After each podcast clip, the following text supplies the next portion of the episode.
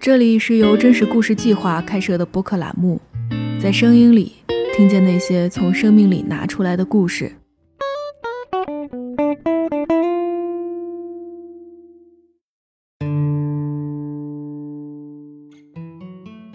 考的时候虽然也难，但是那个时候是其实是千军万马走独木桥，然后大家都在奔一个方向，你不会感觉到好像很孤独，你只是觉得你要朝这个方向往前走。但是到了大学甚至是工作的时候就非常不一样了，就是有非常多的选择你可以去看，但是这个时候你要做什么，你得完全凭靠自己去想，确定自己的标准。这个时候就不是说你成绩好就可以了。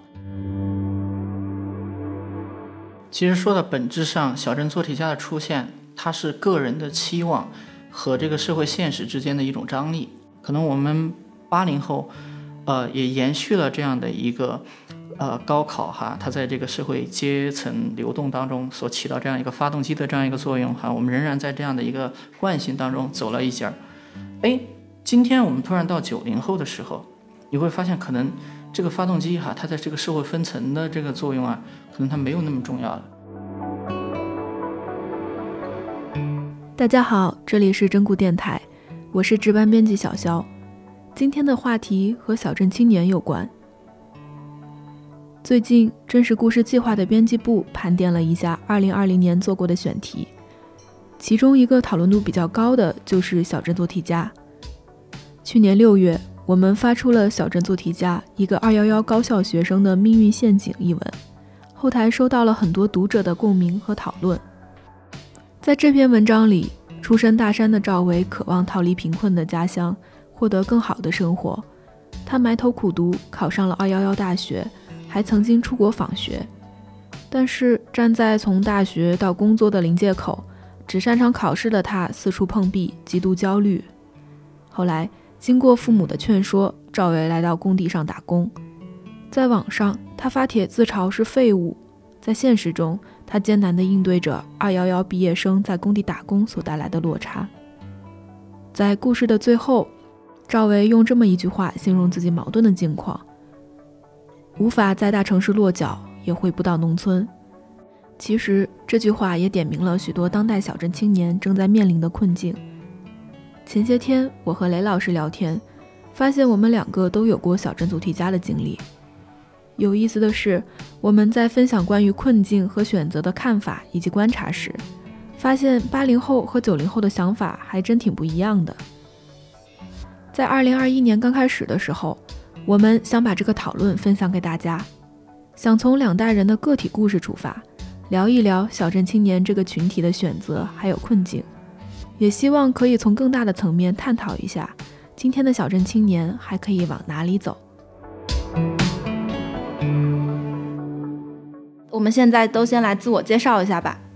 呃，我叫磊磊，是真实故事计划的主编。然后我此前是毕业于一所国内中游的985学校，目前呢是在北京创业。大家好，我是小肖，我来自广西的一个五线小城市，毕业于北京的一所211高校，后来到英国念了一年研究生，今年二十六岁了，在北京已经待了快七年。其实就第一个想聊的话题是，就是我们为什么会认为自己是个小镇做题家？就有没有一些印象深刻的相关经历？其实我认为我自己是一个典型的小镇做题家，因为我的高中哈就是在一个乡镇中学上面念完的。我还记得哈，我自己决定要去冲击高考，然后想要考出一个好成绩的时候的话，呃，是一个高二的夜晚。然后从那个夜晚开始呢，我每天都要求自己在晚自习下了之后的话，别人都回去睡觉的时候，自己做一张数学卷子。然后也正是靠着就是这种做题的积累，我非常短的时间内就从我们全年级差不多一百名左右的成绩提升到最后的时候是全年级第一，可以说。没有做题，就没有我后来能上大学以及进入到一线城市来创业和生活。我之所以认为自己是一个小镇做题家，是因为就是第一个是因为出身，就是我其实生活在一个地级市，广西的地级市，然后那里消息还是相对闭塞的。还有一个就是我衡量自己的标准吧，就当时还是挺看重考试成绩的。然后我的高中是一个封闭式的重点高中，早上六点十分的时候，广播站就会放歌。然后叫你们起床，然后晚上十多点就下自习了。周六周日的时候有可以有几个小时离开学校。然后当时基本上大家都会普遍觉得，就是成绩好、排名靠前就是很棒的。总体上来说，我觉得自己是一个非典型的，就不是那么典型的小镇做题家。因为当时我爸妈还是尽可能的创造条件让我去看一些更大的世界。但是相比于大城市的小孩子，我觉得自己还是起步比较晚的。那我们接下来可不可以再多聊一下，就是自己在高中的时候，自己的状态是怎么样的？那个时候对未来有怎样的期待和想象？就有没有一些印象深刻的故事可以分享？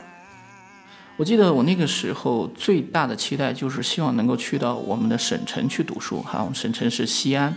因为我们那个地方所有的。同学，或者是我们此前的学长呢，也都是希望能够进入到西安，然后去学习。呃，可能很长一段时间，我都认为可能西安交大或者陕师范大学是我们那个地方最好的学校。但是后来哈，看到那个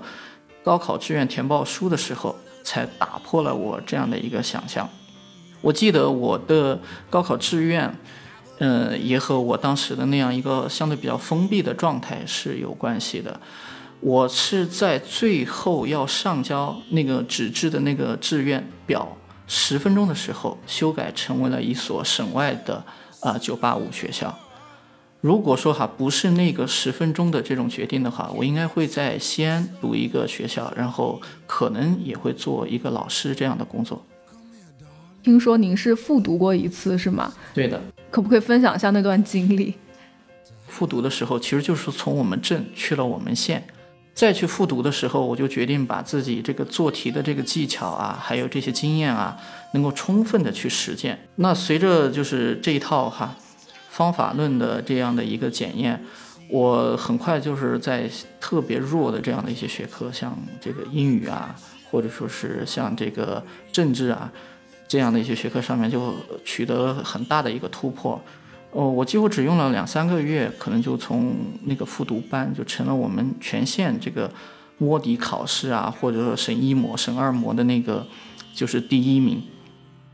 那年复读结束之后，就是您自己是什么样的感受？就您还有特别深刻的记忆吗？我觉得这可能和很多，呃，就是小镇做题家不一样哈，他们的人生困难是在他们之后可能职场上啊，大学毕业之后会遇到的。我的小镇做题家的这个第一次梦幻的破灭，其实就是在高考之后哈。一般来说的话，是小镇做题家最高光的那个时刻，但是实际上那个对我来说，刚好是一个破灭的时刻。呃，我当时是因为考试的这个过程当中出了一些这种变故，所以呃，成绩和我预想的还是有很大区别的。我有一两门课比我第一年呃的成绩都有一个非常大的这样一个下滑。呃，在那个时候觉得。自己的那个目标没有去实现的时候，会有一瞬间对于自己的这个价值是不太确定的，所以我那一个月过得比较颓废，而且一直在反复的拷问自己，为什么哈没有去达成自己最后的那样的一个愿望？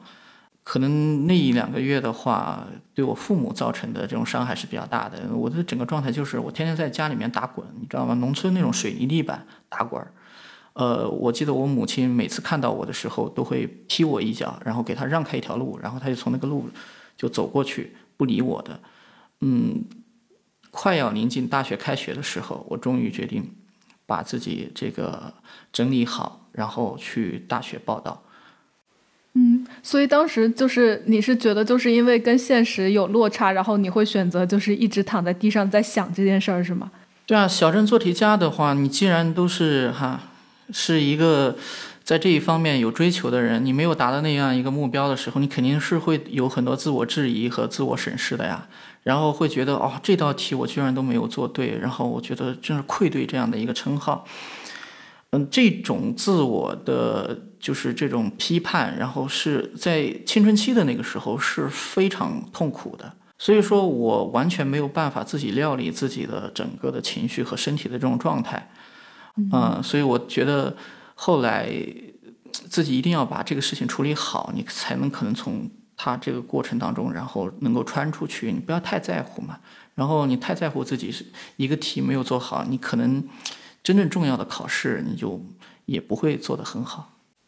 嗯，然后就刚才雷老师分享这边，其实我也会有些类似的经历。我们那个学校就是也是一个就是类似于重点高中，但是呢，就是属于比较偏的一些地方。然后我们那一届的人是特别多的，就一个年级是有一千八百个人，然后高三的时候加上复读生是有两千三百个人。那个高中是有很多从线下面上来考上来的同学，然后高一的时候我自己是不大适应的，是因为之前在小学和初中的时候氛围是比较松的，也不用住校。然后我当时进校的成绩大概是年级两百多，结果第一次摸底考之后，我直接掉到了快一千多名，然后当时就哇哇大哭。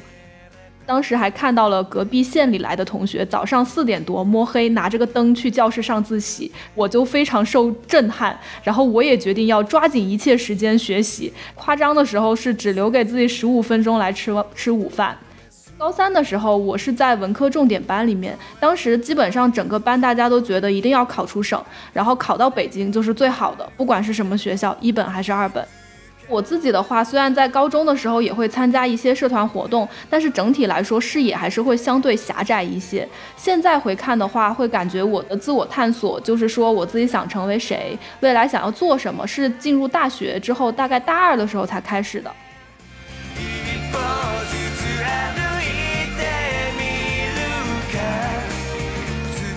然后就是顺着这个话题，其实想继续来探讨一下，在我们进入大学再到职进入职场当中，有没有会因为自己做题家身份，然后感到自卑的时刻？我觉得我刚刚进入大学的时候，哈，关于自己做题家的这样一个身份的时候，其实就有一个质疑的过程。进入到一所大学，你会发现会和你高中和中学的整个的状态，哈，会有很大的一个区别，因为大学所有都是按分数录取的嘛。所以，一般进入到你这个班级去学习的这些人呢，他们的分数都很高。这意味着，如果说你是一个学霸，当你走进你们大学那个课堂的时候，其他人都是学霸。以前的话，你作为一个小镇做题家，你是小镇之光哈，你是小镇的骄傲。但是，当你坐到那个班级的时候，你发现哈，所有人都在发光，然后你的光芒就暗淡了下来。那个时候，你会觉得，好像自己会做题这件事情，好像也没有那么重要。或者说是哈，它也是如此的普通，好像也不是我们人生很真实的一道考题。我在那个时候实际上是有一定的自我怀疑的，而且整个大一的那段时间是我整个大学时期都过得比较黑暗的。第二件事情呢，是关于这个小镇做题家，或者说作为小镇青年，我在职场上也遭遇了一些。这样的质疑或者说一些不友好的时候哈，因为我的创业项目和一些人有纠纷，所以他们在网络上然后骂我。呃，我是一个从西部来的小镇青年，因此哈，我才会去干一些坏事儿，以此来暗示我这个人出身很不好啊。作为一个小镇做题家是不配去做一些事情的。但是在那个时候的话，哎，我其实有很大一个疑问，我说为什么啊？我出身小镇哈，我从这个小镇这个出来，我就一直觉得还挺光荣的，怎么突然到了这些人的这种口中，到了这个职场的这样一个状态里面，就成了一个这个人是出身不好，然后这个处心积虑的一种证据，或者说一种暗示的一个一个材料呢？那个时候的话，我会有一点点的这种怀疑。我觉得可能小镇做题家的这样的一个事情，在很多人眼里面会觉得，哎，或许他是一个自己需要掩盖的一个出身。因为哈，做题家这个事情实际上是一个中性的词，但是小镇这个词儿，呃，对于很多人来说是需要被掩盖掉的。我会觉得，其实从小镇走出来，然后一个小镇做题家的这种身份走出来，其实没有什么啊，特别是在职场当中。嗯，不觉得会比从城市出身的这些同学啊会差什么啊？就像是你现在看到一个创业者，他究竟是小学在这个镇上念的，和他小学是在这个北京的某一个小学念的，他是你最重要的参考的指标吗？我觉得不会。那我来分享一下我自己吧。当时我上大学是在二零一二年，当时的话，我在进入大学之前是从来没有用过微博。我来到北京之后，然后才发现哦，原来那么多人在用微博，然后在用什么？然后我二零一二年才注册了一个微博号，然后才知道，就比如说关于南方周末或者是网络上一些新闻的事件之类的。对比这些一线城市的孩子，我自己可能在对于世界的观察，还有就自我认知上的启蒙和探索是相对晚的。然后另外一个我会总结来说，就是我自己在面对于独立的那种自我选择的时候，其实会产生很强的迷茫和不适感。高考的时候虽然也难，但是那个时候是其实是千军万马走独木桥，然后大家都在奔一个方向，你不会感觉到好像很孤独，你只是觉得你要朝这个方向往前走。但是到了大学甚至是工作的时候就非常不一样了，就是有非常多的选择你可以去看，但是这个时候你要做什么，你得完全凭靠自己去想，确定自己的标准。这个时候就不是说你成绩好就可以了，就是刚才所说的这种难，其实在毕业之后就一直伴随着我。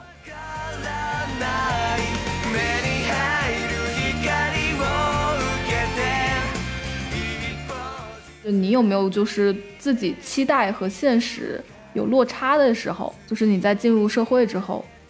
呃，其实作为一个从小镇出身的人哈，我觉得我们会带着过去相对来说就是小镇的这种视角啊，因为小镇大家都知道，可能两三万人住在一起，那个生活它是非常有局限的。你最后进入到大城市的时候，其实你是从单点，然后去看一个更大的这样的一个面，这么一个过程。这个过程当中，其实我是有非常多的困惑的，呃，无论说是来自于生活方式上面的这种困惑，还有就是生活观念上面，都会对我自己后来有很多的这种挑战，某种程度上也会构成我自己在职业选择，甚至是说人生和家庭的这种选择上面，形成了很多的这样的一些冲突。比如说哈，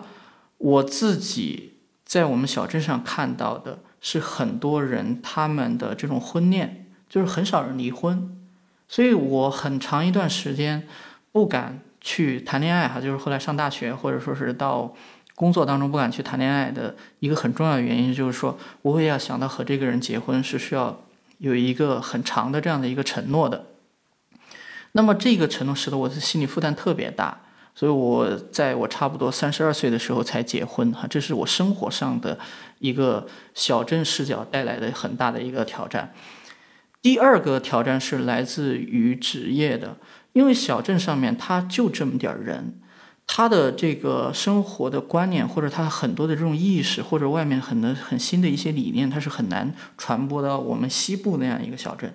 比如说，我现在在我创业的这个过程当中，我会发现很多人说的一个新的概念和他的一种新的这种玩法。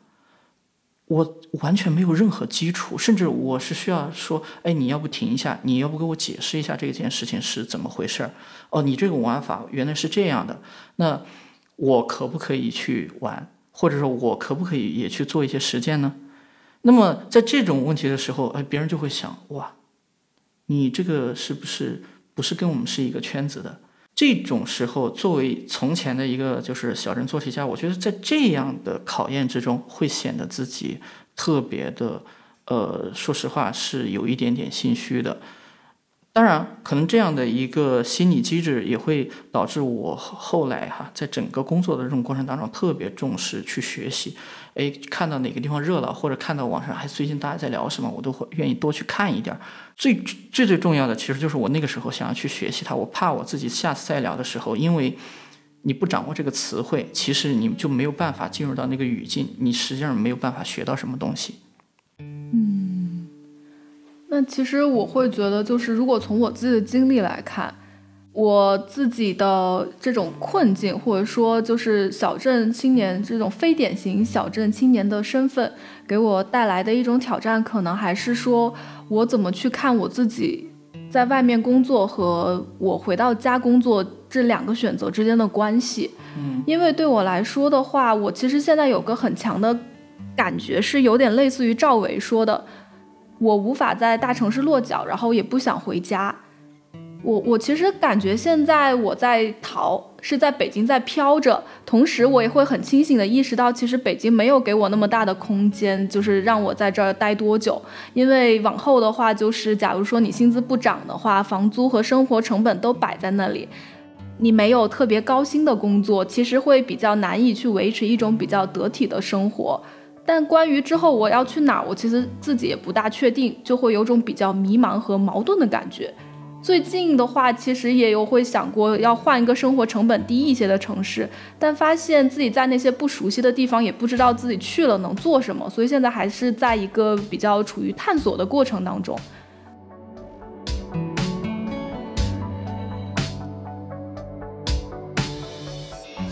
你觉得，就是你作为一个九零后的小镇做题家，你觉得会和我们这种八零后的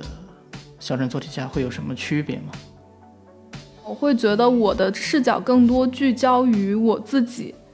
就是我自己怎么去做那个选择。你也提到关于职业，比如说你因为您在创业嘛。然后您其实有很多的，就比如说，呃，要去管理公司，或者是说，就是对于未来可能要在北京安家这样的计划。但其实这个在我现在的规划里实际上是没有的，因为我会感觉我自己在北京其实可能就先飘着，但之后我实际上是不会留下来。就是这一点，我在大学的时候就会比较清醒的认识到了。嗯，我可以这么理解吗？就是说，九零后的小镇做题家，其实现在会感觉到一定的困惑哈。本质上是因为他的生活是有很多的，还是有更多的一些选择。大家在这个选择之中的话，不知道该走哪一条路，有可能在这个基础上会造成一定程度上的困惑。大家会在一些自由的面前而感觉到自己有一些无用的这样的一些感觉。对对，就会有那种激流勇退的感觉。就是这儿留不下，那我就往后退呗。哎，我觉得这和我们八零后是很不一样的。其实八零后的话，他生活的整个环境哈，或者是大家作为一个小镇做题家的这种，呃，感觉，呃，是就是大家在心里面是很接受这个身份的。你比如说，我刚刚也说了哈，我是很认同我小镇做题家的身份的。我觉得不是会做题哈，我也不会一路从一个小镇然后啊冲到北京来。但是呢，就是在这个过程当中，嗯。可以说哈，就是作为一个小镇做题家，我感觉我自己一直在满足我家人，或者说是哈，我曾经生活的那个小镇他们的这样的一些期待，就是这样的一个期待哈，在他们燃烧的这种目光当中，我感觉我一直还在朝前在冲。现在大家都会聊到，就是说我作为一个。呃，小镇做题家，我现在在大城市，我这个很难找到工作哈，我很难有自己一个稳定的职业，我很难建立起来稳定的这种生活。但实际上，其实作为一个八零后的我哈，其实我很少考虑这些问题。我一直在想，哎，我怎么可以在这个事情上把它就是给完成出来？我怎么把这个小镇做题家的这条路能够走到最后，能够走出一个还比较完整的弧线？一直是在这样的一个考虑。所以我会有一个很大的一个感触，就是会觉得，作为小镇做题家，这个做题家的这个名字肯定是别人给我们取的哈，或者说是作为我们自己自嘲来用的这样的一个名称，里面或多或少隐含了一些我们自我对于自己的这样的一个期待，或者说别人对我们的期待。我看我感觉九零后的话会在这种期待当中还是显得比较自如的，就是我可以进退，但是。感觉八零后或许年龄更大一点，或许可能还是会在这个呃期待当中和这个期待绑得更紧一点。我们实际上很难超越这个期待的。所以你看我自己现在这种状态，呃，某种程度上，呃，像我们创业来说哈，据说前一阵子有出了一个政策，就是一个创业者在北京如何去拥有一个户口，在北京安定下来，是需要这个创业者你所在的这家公司拿到七千万元的投资。然后的话，你可以获得一个北京户口的奖励。我当时哈看到之后，就感觉就是眼前一黑，七千万是一个多大的数字？七千万大到可以把我们的整个小镇都买下来，但是呢，却只能在本北京换来一个哈，就是一个坑位。我觉得这个事情哈，实在是有一点点残酷。特别特别吊诡的是哈，我当看到这件事情之后，我居然并没有任何想要后退的这种意思。我觉得我自己已经被绑在哈这个战车上面，然后我只能朝前冲，然后一直冲，然后最后的时候哈，要么就是车毁人亡哈，要么就是看自己是冲到哪个地方，自己可以把那个速度慢下来。我觉得我可能也会哈，在某一个时间点里面，一个小镇做题家的这种身份，然后离开北京，那个时候或许我就跳脱了这样的一个名称之后的他的那个社会期待，我可能会成为我自己。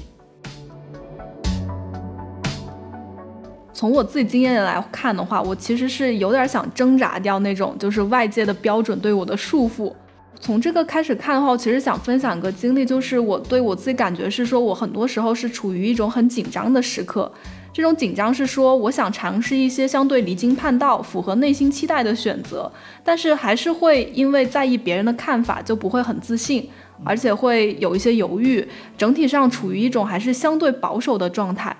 哦，然后我不是说保守不好，而是说我能体会到这种保守给我带来的束缚，但我心里还是挺希望打破这种束缚的，但是同时也会害怕去面对打破束缚之后那种未知的状态。对，然后就是可能像您说的，就可能是我去在面对外外界的这种期待的时候，其实还是想能够找一个能够后退的一个空间。在两三年前，我其实想象不到五年之后我会在做什么。但今天我在工作了快三年之后，我现在会想象是可能在未来我有个选择是回到老家，但是是回到老家的省城青年还是省城青年？省城，省城，因为省城的话还是就是有省城的话还是有一些资源在。然后另外一个想象就是我可能会退居到比如说川渝地区，去成都或者是重庆等地方去那边去生活，或者是去深圳之类的地方。我可能会比较害怕，就是可能进入一种非常普通的生活，就是结婚、生孩子。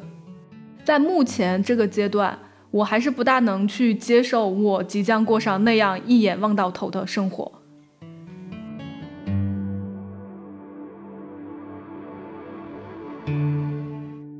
你觉得哈，小镇做题家这样的一个词汇，它横空出世的原因是什么？哈，个人的原因或者社会的原因？嗯，我个人感觉是它背后可能有一种焦虑在。之前我关注到小镇做题家这个讨论，也是因为网上有很多的讨论帖，然后进去看到就会发现，其实他们可能就是都是说自己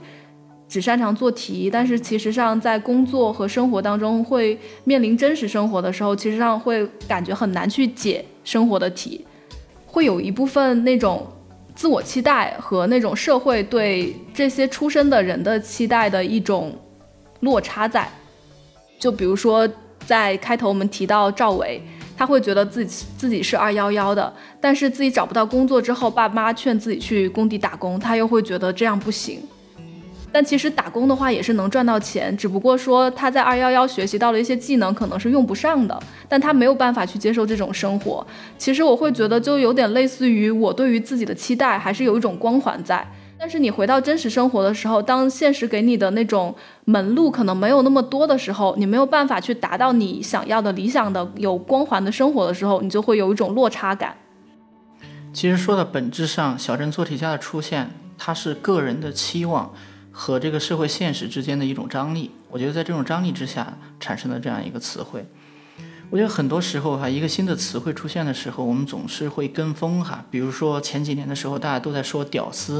实际上是社会很多这个啊处在基层的人哈，对于自我的这样的一个嘲讽。呃，我们这几年突然发现，哎，“屌丝”这个逐渐啊销声匿迹了，可能处在社会上很基层的人，他们可能没有那个力气。或者说没有那样的一个表达欲，然后去这么去嘲讽自我了，反倒变成了一些可能教育水平更高的这样的一些人，他们开始在一个词语背后，然后去嘲讽自己，然后去把自己在这个社会现实当中所感受到这样的一些焦虑和压力能够表达出来。我觉得，往往这个时候的话，就是你要特别特别留心它这个背后的这样的一些含义。但是呢，我们又在当下，说实话是很难在一个风潮之内，然后去分析它真正的这样的一个意思的。我觉得我可能更多的会从时间的这种维度去看小镇做题家，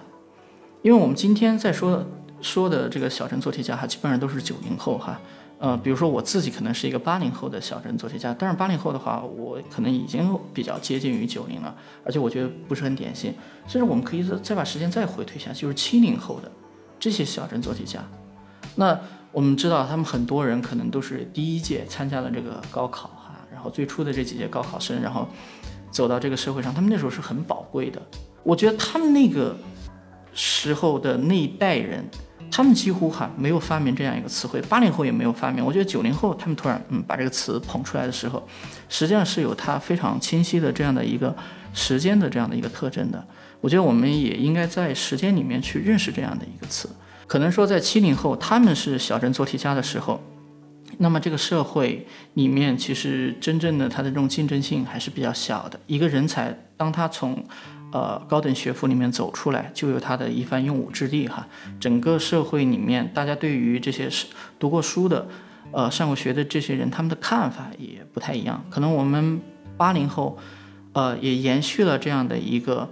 呃，高考哈，它在这个社会阶层流动当中所起到这样一个发动机的这样一个作用哈，我们仍然在这样的一个惯性当中走了一截儿。哎，今天我们突然到九零后的时候，你会发现可能这个发动机哈，它在这个社会分层的这个作用啊，可能它没有那么重要了。一个人他从高等学府出来之后，他还是要会面临非常具体的这样的一些社会压力，特别是现在的话，我们说就业。或者说是哈，我喜欢做的事情和我能够找到工作之间的这样的一个就是难题。过去的这种社会期待其实是没有什么变化的，但是这个社会环境变化了，那么突然可能处在夹缝之中的这样的一批高学历的高校毕业生，或者说已经工作了呃短暂时间的这样的一个群体，他们会集合在这个词之后，其实是会表达一些就是。作为他们这样的一个小群体的他这样的一个失落，但是我觉得背后更大的这种原因哈，它还是社会结构上出现的。那么可能是阶层的这样一个固化呀，或者说是哈学历的这样一个贬值。就是我有一个二幺幺或者我有一个九八五的高校的这种毕业证，可能换不回我过去哈，在我父母眼中，在我眼中觉得很适合或者很光鲜的那样的一个工作。其实这个东西是尴尬的。那么当尴尬产生的时候，大家必须要对这个尴尬做出一个反应。我觉得这个可能是“小镇做题家”这个词汇出现的一个核心原因。嗯，刚才其实有提到，就是其实互联网的出现，我觉得也造成了一些原因。在我的观察里面，会发现，就其实今天互联网很发达，然后它会就比如说我们平常看到的媒体上的文章。或者是说，就是一些网红，其实会给人造成一种，就是你普通人很难去达成的一种梦幻的泡泡。就比如说，其实很多人都在说想要财富自由、一夜暴富，然后这类词，但是，呃，就是这个东西实际上是会挺难短时间内去达成的。假如说你没遇到那个风口的话。之前听过一个访谈，是一个八零后的媒体人，他说其实挺讨厌今天体环境给刚毕业的小孩鼓吹财富自由这件事情，因为他说当年他们刚毕业的时候没有那么多的想法，也没有说你一定要财富自由，要找份钱特别多的工作，而是说你想做什么就先去尝试，然后踏踏实实的去做。然后在那个时候，他说他们当时年轻人的生活成本好像也没有那么高。我回看我毕业到。最近的这段时间，我会发现，就是自从新媒体起来了之后，你会发现非常多的人，他们都致富了。你看的都都是一些非常成功的案例。其实有很多人，我会觉得会向往去渴望得到那样的生活方式，还或者说去做那么一种职业。但实际上，这些职业的背后，其实都有他们各自成功的原因。有可能是因为时代的风口，也有可能就是他们长期的积累。但现在就是很多人都会被造上了这样的梦。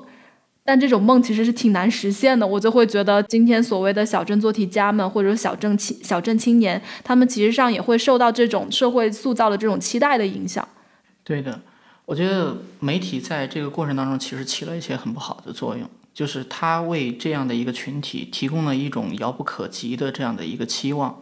在这种期望之下的话呢，他这种失落是不可避免的。很多人都说哈，这种毒鸡汤最大的害处就是它提供了一个目标，却没有告诉你应该使用什么样的工具。它只是提供那样的一个结果，却不告诉你这个过程是怎么样的。那么实际上导致很多涉世未深的这种年轻人哈，往往大家就会看到那个 logo 或者看到那样的一个结果，但是在这个过程当中呢，就会想要急切的然后去接近这样的一个状态。在这种急切之中的话。必然会产生很多现实的这样的一个失落，或者说是现实的这样的一个压力。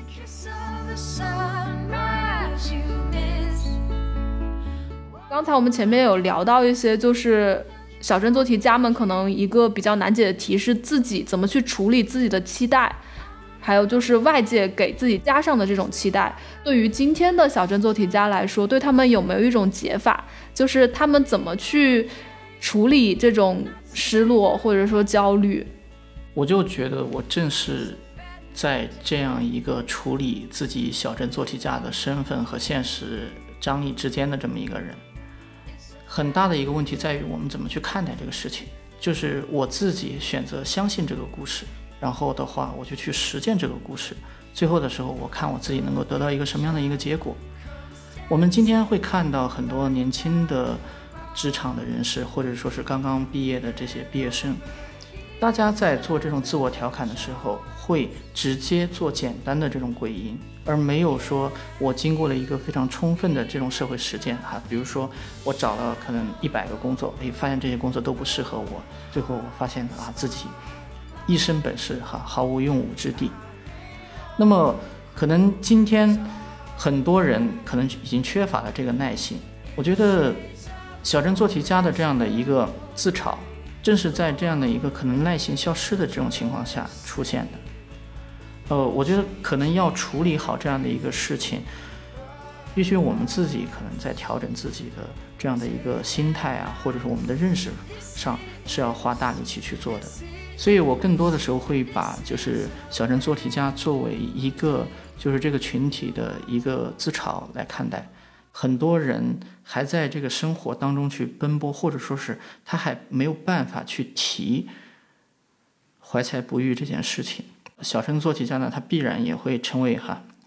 我们这样的一个群体啊，对于这个社会的一些撒娇的一个一种表态，而不会成为我们具体一个行动的一个口号，或者说是一个指南。我觉得小镇做题家的话。它本质是教育这个体系打造出来的一个成功的这样的一个产品。我们所有的小镇做题家哈都是这样的一个产品。这意味着哈我们是最适合当下的这种应试教育体制的。我们是从它的这个过程当中筛选出来的。我们确实很会做题，但是这个社会它的考验是无处不在的啊。它的就是它的陷阱或者是它的知识也比我们远想象的远远要大。就是我们必须得接纳这种身份，就是这种身份是什么呢？在接纳这种身份之后，我们认为这种身份不重要，就是我只是拿到了一个大学通知书，哈，我只是获取了一些新的考试的这样的一个资格而已，而不仅仅是因为说我拿到了这个证书之后，哈，在这个社会里面应该论功行赏。现在的话，我应该躺在这个证书上面，我可以做很远的这种漂流。我觉得这是很难的。事实上，哈，我觉得小镇做题家可能带给我的感受和很多年轻朋友是完全不一样的。从一开始，我认为它就是对于我人生的一种赞许，它使得我认为我自己总是能在有规则的这种情况下，能够通过自己的这种奋斗，哈，在这样的一个很多人参与的博弈当中，走得更远。然后你能够去做一些你此前可能做不到的这种事情，比如说，可能我是我们这个小镇上很少的人来到北京打拼的，那么我拿到这张入场券哈，就是小镇做题家他带给我的这样的一个红利。我更加呃重视的是我在获获得小镇做题家这个过程当中哈，自己的一些非常关键性的一些就是品质，比如说。我在这个过程当中养成了非常坚韧的这样的一个就是性格，总是遇到难题的时候呢，总是会想办法，然后去解决它的这样的一个就是性格，这样的一些特点对于我此后的人生来说是有很大很大帮助的。比如说，在我职业上面遇到一些瓶颈的时候，我会走到创业的这样的一个区间之里面来，这个里面我此前是没有任何基础的，但是。我仍然在这个过程当中坚持了下来。我觉得正是在做题的过程当中，哈，可能一道一道题的这种积累，这个过程本身已经比我最后那张卷子做完你得到的那个分数其实还要重要。这就是小镇做题家他给到我的一些就是益处。说实话，我正是领会了可能他的一些精神的那种内涵，而把那些分数都忘掉了之后，最后的时候，哈，我和这个身份实际上形成了一种。自洽，那我也在这个过程当中哈，源源不断的感受到它带给我的这种好处。我这边其实想分享的是，之前我在听。就黄登老师，就是最近刚出了我的二本学生的那个作者，他其实在一次访谈当中提到，比如说小镇青年或小镇做题家，他们能够怎么样去接纳自己？他会觉得就是个人生存经验是可以作为生存资源的，也就是说，他觉得通过自我写作。记录对自己进行反思和接纳，这些内容都可以成为重新思考的起点。当我们把内心的东西清理完之后，就可以坦然面对自己。其实我觉得这一点也和您刚才说的其实有些就是有类似的地方。重新去看其中有哪些可以就是为自己所用的东西，我觉得这个可能是今天，比如说我这样的小镇做题青年们可以去努力的一个方向。对的，就是在这个。啊，曾过发表的这个小镇做题家一个二幺幺高校学生的命运陷阱这个文章里面，我们看到他其实最后他作者他也找到了一个他的这样的一个出口，他也向他的周围的人或者向他自己，他证明了自己。那个结果已经是他在这个过过程当中反复的去摔打，反复的去和现实做连接，最后试出来的这样的一个结果。我觉得现在我们很多的，比如说像小镇做题家的这样的一个探讨，还集中在大家在看，啊，我从一个公众号得到的信息，我去算出另外一个公众号他给我的一个公式，然后得到了这样的一个结果，可能就会产生某种，呃，心理上的这样的一个失落。我觉得这个本质上是还是不是很认真在做题的一个状态。那么，真正的小镇做题家的话呢，你会在现实当中仍然是去会去求出来一个属于你的这样的一个答案。我觉得这也是小镇做题家其实他不应该被嘲讽的一个，或者他不应该成为我们自嘲的一个一个关键点所在。